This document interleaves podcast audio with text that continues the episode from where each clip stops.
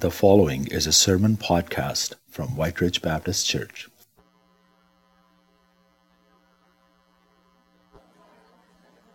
I love the music of Reg and Andreas, and I love their hearts that they bring to their, their ministry. So thank you guys for being here. God bless you. We've been in the book of Nehemiah for several weeks, and I might, you might remember uh, when we began, I said to you that there are two levels on which we need to understand the book of Nehemiah. On the very top level, the book of Nehemiah is all about an incredible return of exiles from Babylon to back to Jerusalem where where they were engaged in rebuilding the walls of Jerusalem so that it could be protected. And on that level, it was incredible. They, again, you must remember that this was a, a, wall that was about a mile in circumference around the city of Jerusalem. It was about three to four feet thick and about 15 feet high. And it was completed in 52 days. This is an incredible and even miraculous kind of uh, event. And the, the enemies of Israel were amazed at this, that this could happen. And as it was said, it, was, it, was, it happened because of the help of our God. And so, on one level, that is what this is all about. It's about the rebuilding of a city and the walls of a city. But on another completely le- different level, it's all about the rebuilding and the renewing of a people. And if you only see the top level of that, you, you miss the real narrative of what Nehemiah is all about. It's about the renewal of God's people. Remember, this is the same people that 70 plus years earlier had been taken away from Jerusalem and taken to, to Babylon because they had disobeyed God the prophets that had, God had sent them, they ignored them. They didn't listen to the warnings. They continued to follow other gods. They did things that were displeasing to the Lord. And the Lord raised up Babylon to come against them. And it's an incredible story of mercy, a severe mercy, but it was mercy that sent Babylon to, to rescue, really, and to stop the insanity of, of, of idolatry among God's people. Now, they had been away and now they've returned, and the, the task is finished of rebuilding the walls. But now is the test. For will it be that the people that have returned to Jerusalem are content with seeing the temple rebuilt, the walls rebuilt, the, the economic and social life of Jerusalem resume like they remembered it in their grandparents' age? Will they be content with the physical life continuing on, but not have the heart of worship to God? That's the test. Just days after the completion of the walls, when Nehemiah gave Ezra the charge of reading the scriptures, would anybody show up in the public square?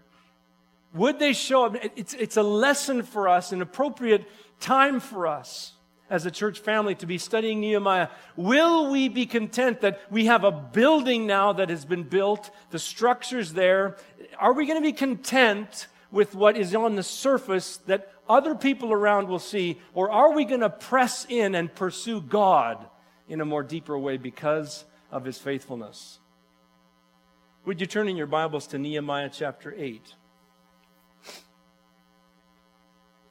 In Nehemiah chapter 8, we, we come to the core of this whole book, the centerpiece of this whole book. And um, if you're able to stand with me, would you stand now as we read Nehemiah chapter 8, beginning in verse 1? And I apologize up front for any mispronunciation of names. Nehemiah 8, verse 1. When the seventh month came and the Israelites had settled in their towns, all the people assembled as one man in the square before the water gates. They told Ezra the scribe to bring out the book of the law of Moses, which the Lord had commanded for Israel. And so on the first day of the seventh month, Ezra the priest brought the law before the assembly, which was made up of men and women and all who were able to understand. He read it aloud from daybreak until noon as he faced the square before the water gate in the presence of the men, women, and others who could understand. And all the people listened attentively to the book of the law. Ezra the scribe stood on a high wooden platform built for the occasion. And beside him on his right stood Mattithiah, Shema, Ananiah, Uriah, Hilkiah, and Maaseiah. And on his left were Pedaiah, Mishael, Malchiah, Hashum, Hashbaddanah, Zechariah, and Meshullam. And Ezra opened the book, and all the people could see him because he was standing above them. And as he opened it, the people all stood up, just like you guys are doing. And Ezra praised the Lord, the great God, and all the people lifted their hands and responded, Amen, Amen. And then they bowed down and worshiped the Lord with their faces to the ground. The Levites, Jeshua, Bani, Jerobiah, Jamin, Akkub, Shabbathiah, Hodiah, Maaseiah, Kelita, Azariah, Jozabad, Hanan, and Pelaiah instructed the people in the law while the people were standing there. And they read from the book of the law of God, making it clear, giving the meaning so the people could understand what was being read. Then Nehemiah the governor, Ezra the priest and scribe, and the Levites who were instructing the people said to them, This day is sacred to the Lord your God. Do not mourn or weep, for all the people had been weeping as they listened to the words of the law. And Nehemiah said to them, Go enjoy choice food, sweet drinks. Send some to those who have nothing prepared. This day is sacred to our Lord. Do not grieve, for the joy of the Lord is your strength. And the Levites calmed all the people, saying, Be still, for this is a sacred day. Do not grieve. And then all the people went away to eat and drink, to send portions of food, and to celebrate with great joy, because they now understood the words that had been made known to them. May God bless His word. You may be seated. Amen. I read this past week that on average, a child laughs 150 times a day. And on average, an adult laughs six times a day. Some of you just wasted one. and two. Stop it. There's not going to be much laughing at the business meeting, Ezra. I'm sorry. Interesting, eh? That these two weeping and laughing would go together because you see, children are also the ones that cry more than adults, too, don't they? And in the scripture that we're looking at, we see this mingling of incredible joy and laughter coupled with deep sorrow and grief. How is it that these two can fit together? Well, if you've been to a funeral lately, you might have seen both weeping as well as joy expressed. The task for us this morning in the message is to ask ourselves why is it that in this chapter, in Nehemiah's time, they are able to grieve so deeply and laugh so joyfully in the same experience? And one of the answers that we're going to find is it's because that when they got right with God and when they turned back to God, they found in the experience of renewal that God led them to deep sorrow over sin and deep and great joy over forgiveness and mercy that was fresh upon them. And if you're here this morning and you have had a wayward walk, and you've been a far journey away from God, or maybe it's only been a few steps away from God, but you have not been walking close to God. It could be that this morning, even as you see in Nehemiah, you'll see a little bit of your journey back to Him, and it will experience or it will involve both weeping and joy, though they seem like odd bedfellows. So let's take a look at what the scriptures has to teach us about spiritual renewal. One of the things we notice is that the spiritual renewal that was experienced in Nehemiah's day starts with this incredible reading of the law of Moses. Now, you must remember that this is not a time when everybody had the law of Moses tucked under their under their arm and walked away around the marketplaces. You know, this is a time when there was one uh, law perhaps ascribed in, and, and held in the temple and maybe there was a couple around, copies around, but for the most part, the average person did not get to read and hear the law of Moses. Not like us, we can read it on our, on our tablets, on our phones, in our Bibles. And here is an opportunity. Listen to what J.I. Packer says. He says, prior to rebuilding of the walls, Jerusalem had an open city, broken down, economically depressed, low in morale, unpop- underpopulated, no glorious place for God. Now that the walls were built and the renewal of the people would start, would they follow? Nehemiah the layman put Ezra, the scribe and priest, in charge of this large scale teaching. But there was no guarantee that after the tired season of building, that the builders, the families would show up on study day. And yet, surprise, surprise, that's what happened. It says in the scripture, very early in the morning, they all assembled as one man. Now, if we want to get a picture of this, one writer I read says the best way to think of it is think of a rock concert. And think of the fact that there's a whole, whole crowd of people gathered in the town square, the city square, and they're waiting for Ezra to bring the book out. Can you imagine? Think, picture that. This crowd is getting impatient. We want Ezra. We want Ezra. Bring us the book. I mean, that's the kind of hunger that they had to hear God's word read. Some of them had understood what God's discipline felt like. And now they knew intuitively this is not just about building the walls, is it? Ezra, no. No, this is about renewing your heart with God. Well, then bring us the book. And so we read in the scripture that Ezra walks out and he, has got the book with him, and flanked on each side are the priests and the Levites that are with him. And they walk up the stairs. A platform had been built just for this moment, this occasion. And as he gets up to the platform, he has a podium that he's standing on. And as soon as he gets up there, he opens the book. And, and what do the people do? They all stand up, just like you were doing. This is really where this idea of standing to hear the Word of God read comes from. Now, we are not a legalistic law bound community of faith. We are a community of grace under Jesus Christ. So if we ever have a time when we don't stand, I'm not going to get all upset. I hope you don't either. Why do we stand when we hear the Word of God? It's because out of respect for this book, we stand to hear the Word of God. We read in the scripture, he opened the book and everyone could see him, and they all stood up. And as they're standing, verse 8, they read from the book of the law, made it clear, and gave it meaning.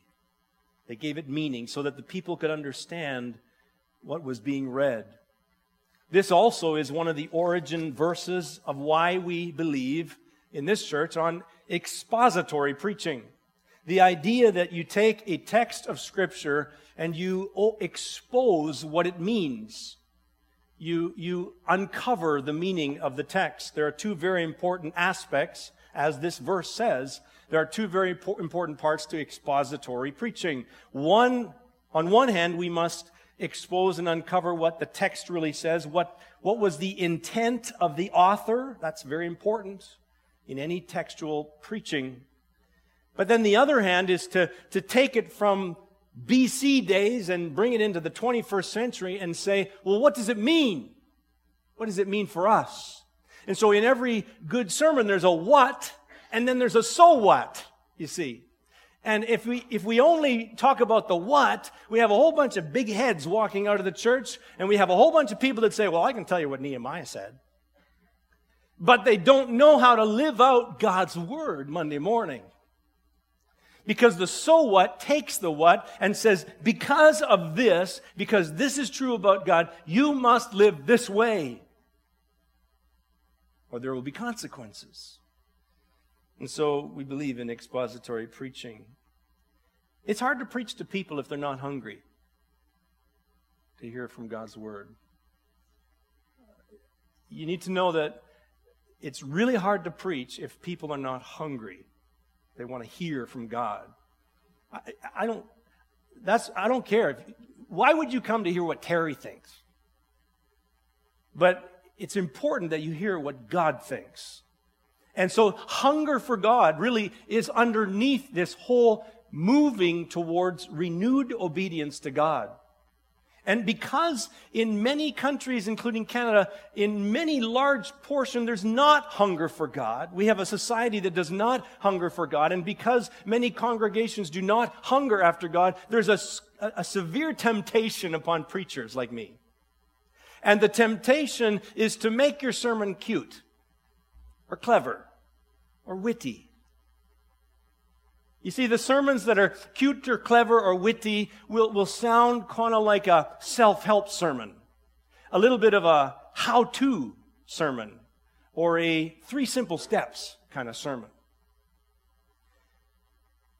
Because there's not hunger for God, yet, yet we got this task of preaching God's word to a people that aren't hungry to listen to God's word. Thank the Lord. I don't believe that's the case here. But it's a tremendous problem. I remember every time I go to Barry Sawatsky's garage and take my car, I love reading all the little signs in his office. And the one that I, I've pondered, I, I got to preach this one day. I don't know how this is going to work, but I'm going to fit this in. Today might be the day. You know, it's like, it's like there's this sign in his office there that says, you can have two out of the following three fast, good, or cheap. Take your pick. I wonder if this applies to preaching. You can have it good and fast, but it won't be cheap. I haven't figured that one out yet. You can have it good and cheap, but it won't be fast. Or you can have it fast and cheap, but it won't be good. I think a lot of preaching ends up there. They want it fast and cheap, but it's not good. You can't serve fast food. And yet we want that drive through fast food sermon. Give it to me straight, preacher. I got lots going on today. When we start thinking about our spiritual life in matters of convenience, in quick and easy ways of solution, and, and that, we, we, we, we reveal a problem. The problem is that we're not hungry for God.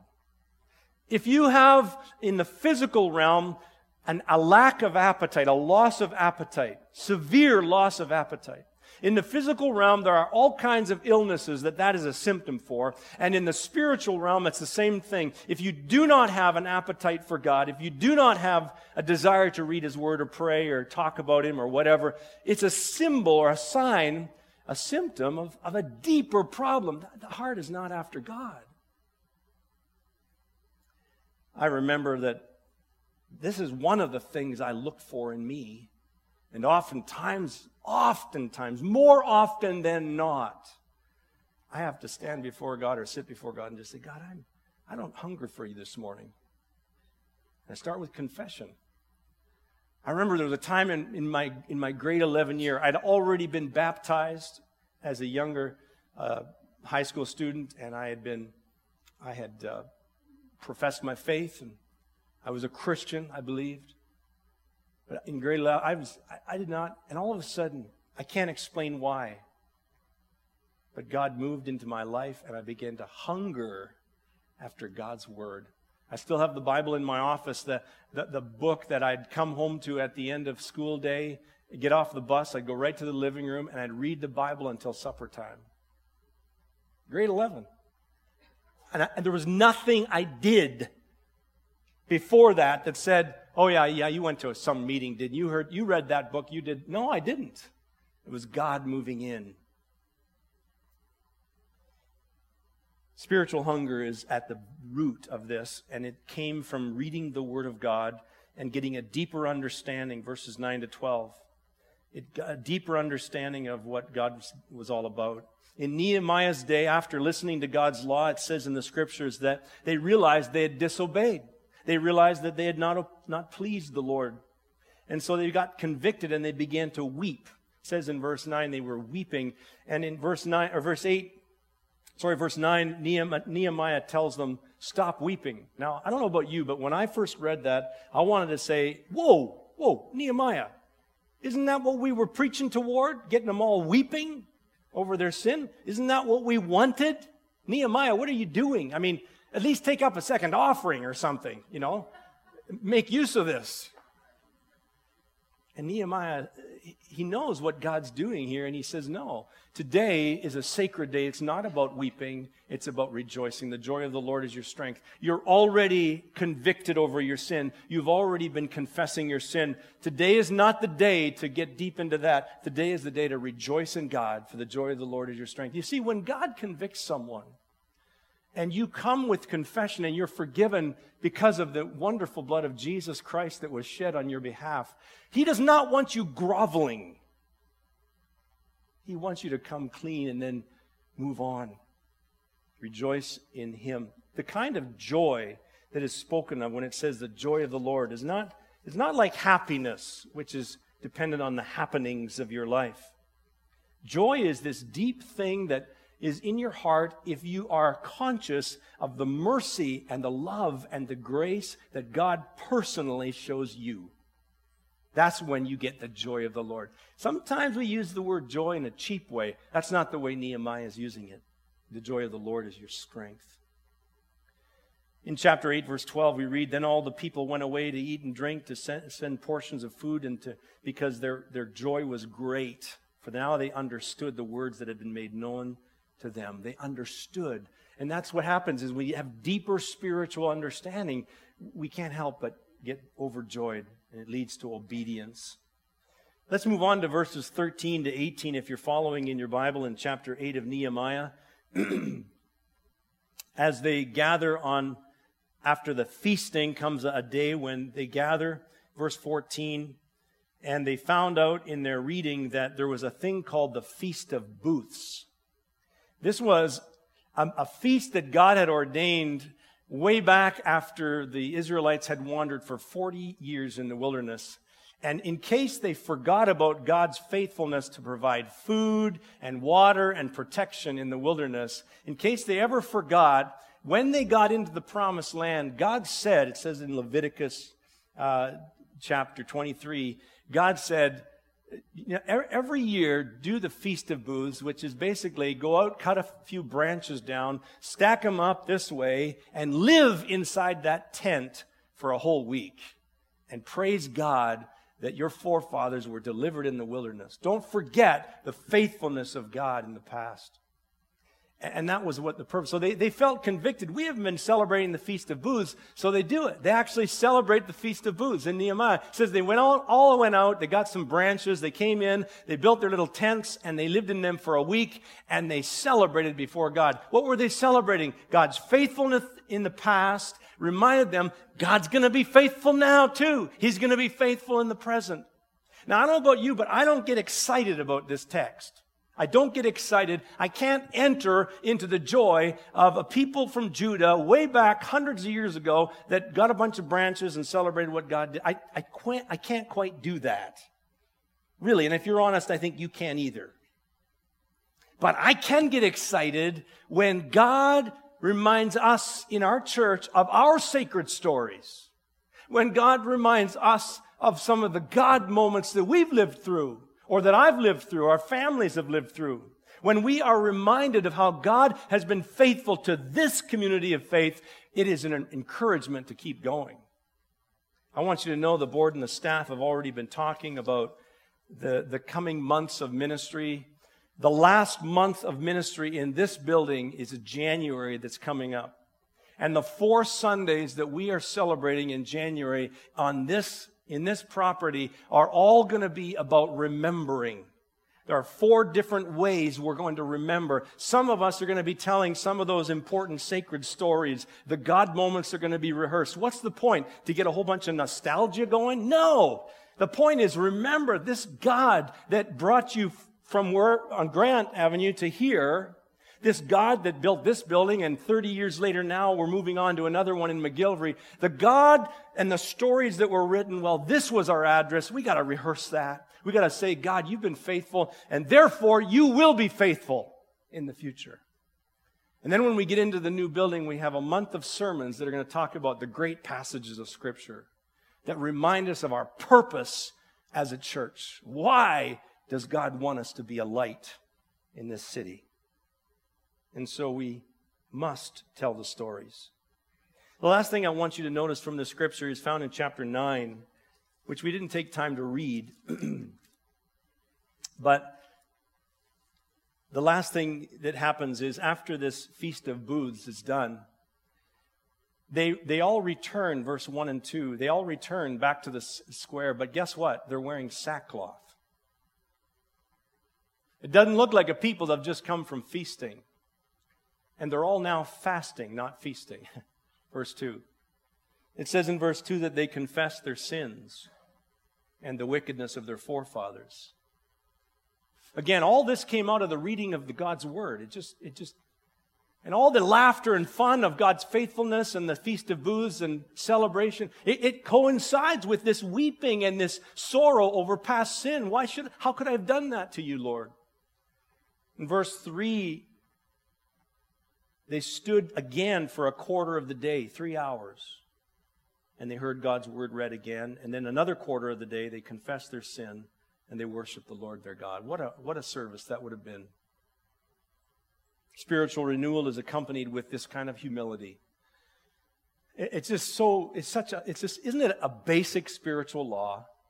Isn't it? That, that spiritual renewal accompanies, is accompanied by humility. Humility. Someone said that humility is the mother of all virtues, even as pride is the father of all vice. I don't know why the men get the vice and the women get the virtue, but that's the way it was said. Humility is accompanied with this returning to God, this renewal. It's accompanied with humility. It's accompanied with reading God's word and praying.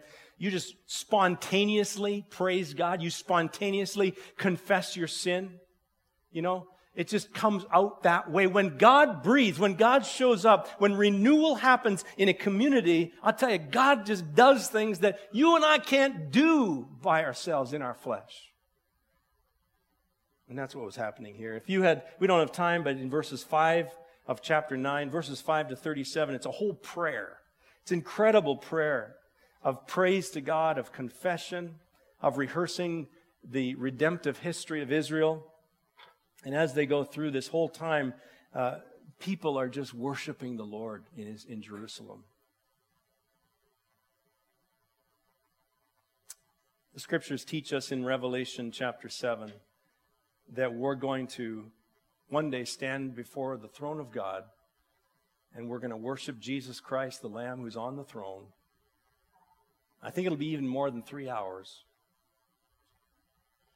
And it's so hard to understand because we can't understand that because we're looking at it through sinful lens and experience. But in that day, we will be free from the very presence of sin. Right now, we've experienced freedom from the penalty of sin. And increasingly, you and I, if you are born of God, you're experiencing increasing freedom from the power of sin over you. But one day you will free, be free from the presence of sin. And that's when I think there will be this incredible glory in God's presence.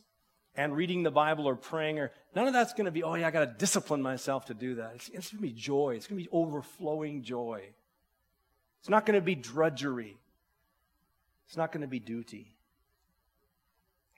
Nothing will get in the way of pure delight in God, no affections in the heart struggling and competing with God. I long for that day. I don't know about you, but I, I have to honestly say we have to do diligence with this passage. This is an exceptional time in Nehemiah 8. And you and I do not live our spiritual lives in exceptional times, okay? On the insert in your bulletin, you'll notice that there's a couple of reflection questions. And the first reflection question is Have you ever experienced a spiritual renewal or refreshing in your relationship with Jesus? How did it come about? I'd love to know that. How did it come about? What was it like? And how did it change you? I shared with you one of those experiences when I was in grade 11, how for no explainable reason I just started to hunger after God. It was then that I knew that I knew that I knew I belonged to God. I saw spiritual affections on my heart. Another one came several years later when Pat and I and the children were in Costa Rica. We were in language school getting ready to go off to Bolivia, and during, it just happened by God's grace that we were there during their week when they had speakers come in and share with us every evening. And that year, the group that came from the United States was a, an organization called Prayer Life Network. And a man by the name of Mark Owen was the leader of that group.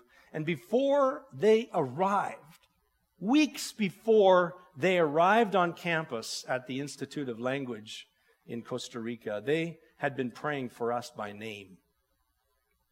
And, and they had people walked, us to, uh, walked up to us, this team that he'd brought, and they just said, Oh, you must be Terry. This blew me away. We had a week of meetings, and I, I can't fully explain it. It's, it's our joy because we experienced it. It's not your joy. But let me tell you, I saw God at work. That was a renewal weekend, a week. We, we saw in the evening, not only in worship and preaching, but we saw men and women standing up. There was a doctor and his wife that were going off to medical missions, and their marriage, she confessed that as far as she was concerned, she wished their marriage was over. They were, they were preparing to go to the mission field.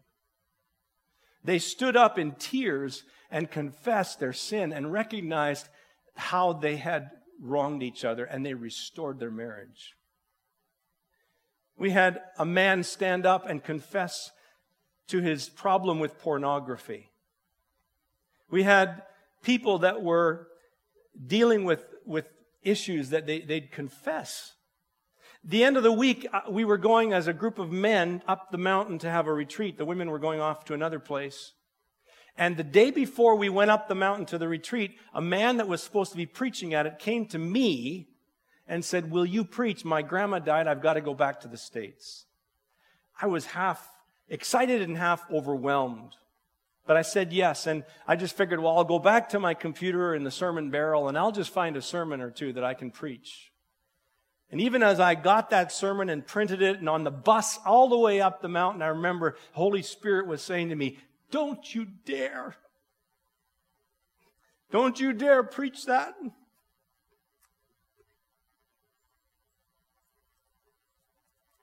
Don't you dare give them that. That's give them fresh bread that I'm giving you.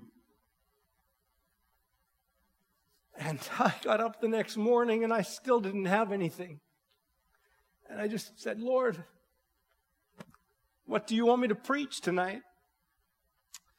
And I, I got about a half a sermon, I think, and I I got up th- that evening, I stood up before 30 or 40 men, and I just said, Guys, I don't know what's going on, but I've got about a half a sermon, and I think somebody else has the rest of it. And um, I-, I preached my, my sermon. I sat down, and there was silence. And thankfully, the guy that was leading the evening just let it be silent for a while, and then slowly, one man after another started standing up. And they, they continued on in the confession and the, the dealing with sin. There was a whole group of Southern Baptists there that were from the same mission board. And they, they there was a, a couple of guys that, that was kind of almost common knowledge. They hated each other. And they stood up and they, they repented and they said, We've not been an example. They were competing for different missionary jobs. They confessed their sin. We had one of our language institute teachers, a Costa Rican man, stood up and he said, and he was crying. He said, I have to confess my hatred for you men. He said, For years I have been teaching in this language institute and I've been watching the immaturity come through my doors. I've been having to deal with the things that are going on in your lives. And I say to God every year, These are the people you're sending to my people with the gospel. And he, he just confessed his hatred. a couple of guys in the mission force that got up and gathered around him, and they just said, Brother, we confess it. We own it on behalf of all of our four students, we confess it. And they owned it. And there was healing. I tell you, I, don't, I, I finally went to bed. I don't know how long it went on. God was at work. You see, when we come to seasons of renewal, we must know what is our part and what is God's part. We cannot do God's part, but we must fulfill our part. Our part is to be in the right state of mind and spirit and heart. And then when God blows his wind, he can, he can fill the sails. You know, for years, Pat and I windsurfed. And I remember when we learned how to windsurf and finally got, got proficient enough at it, there'd be times when we'd be out in the middle of the lake. I remember standing in the middle of the lake and there's no wind. You just stand there and you're flapping the sail. You can't do anything when there's no wind. And, and, and then you see across the lake this, this rippling of the water. It's coming your way. It's coming. And then you just not, you need to know how to hold the sail so that when it arrives at you, you take that wind and you go. That's the task that God's given us. How do you hold the sail? Are you walking with God? Are you in God's word? Are you in prayer? I know it's not joy every morning. It's not for me. It's not for me. It's discipline. But you know, I want to just make sure that when God decides to blow his wind upon me or upon our church, we're ready to go. Ready to go with God. You cannot, you cannot determine that. You cannot there's no formula. There's nothing that, even if all the conditions that God asks of us are met, it's no guarantee that, okay, this is the month He's going to blow. No. We need to trust God with that. I sometimes wonder, I sometimes have wondered if the prayer time that we've experienced and come to the quiet is a little bit of the, the, the rippling of the water that's coming toward us. The wind of God starting to blow. That's my prayer. Would you stand with me?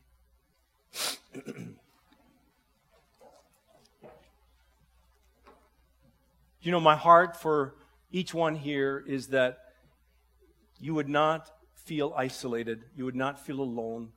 There's nothing worse than being in a community environment, uh, a group of people, and having an isolated, lonely experience. And I would trust that if God is going to blow upon us and send us renewal, as I hope He is, that it would be something that we experience together. Because the joy that we experience together when God does it together is going to be abundant, it's going to be overflowing. And so let's conclude our service today with prayer that God would send His Spirit. Let's pray. Father, perhaps some of the most bold prayers that I've ever prayed that require much faith on my part, on our part, is to just say, Come, Holy Spirit, because we believe in you. Come, O God. Come, Holy Spirit. Come into this room and breathe. Blow your wind, O oh God. There are hearts here today that are broken with all kinds of stuff. I don't know it, but you do. They are living an isolated experience. God, they need to meet with you. They need to hear from you. We pray, God, I pray, Holy Spirit, that even today they will have heard from you and that they will also experience community with at least one other person that loves you. Oh God. I pray for us as a family of believers that you might blow your wind upon us even as we think we maybe see the stirrings of revival or renewal. God, may we be faithful to be ready for when you decide to move. And we count on you. And Lord, we, we acknowledge your greatness, your love, your mercy. Lord, we want to exalt the name of Jesus Christ in this city and in this world. And even as we stand together today, we pray for the Nepal team. We ask you, God, to just refresh them, the team themselves, meet them in this time, refresh them, keep them in your safety and health, and use them to spread a passion for the glory of Christ. We commit to you our lives and pray that we will also, in our meeting that we're going to do now and in, and in the uh, week ahead, Lord, that we will honor and serve you. May the love of God our Father, the grace of our Lord Jesus Christ, and the fellowship of the Spirit be, be with each one now and forevermore. Amen. Go in peace.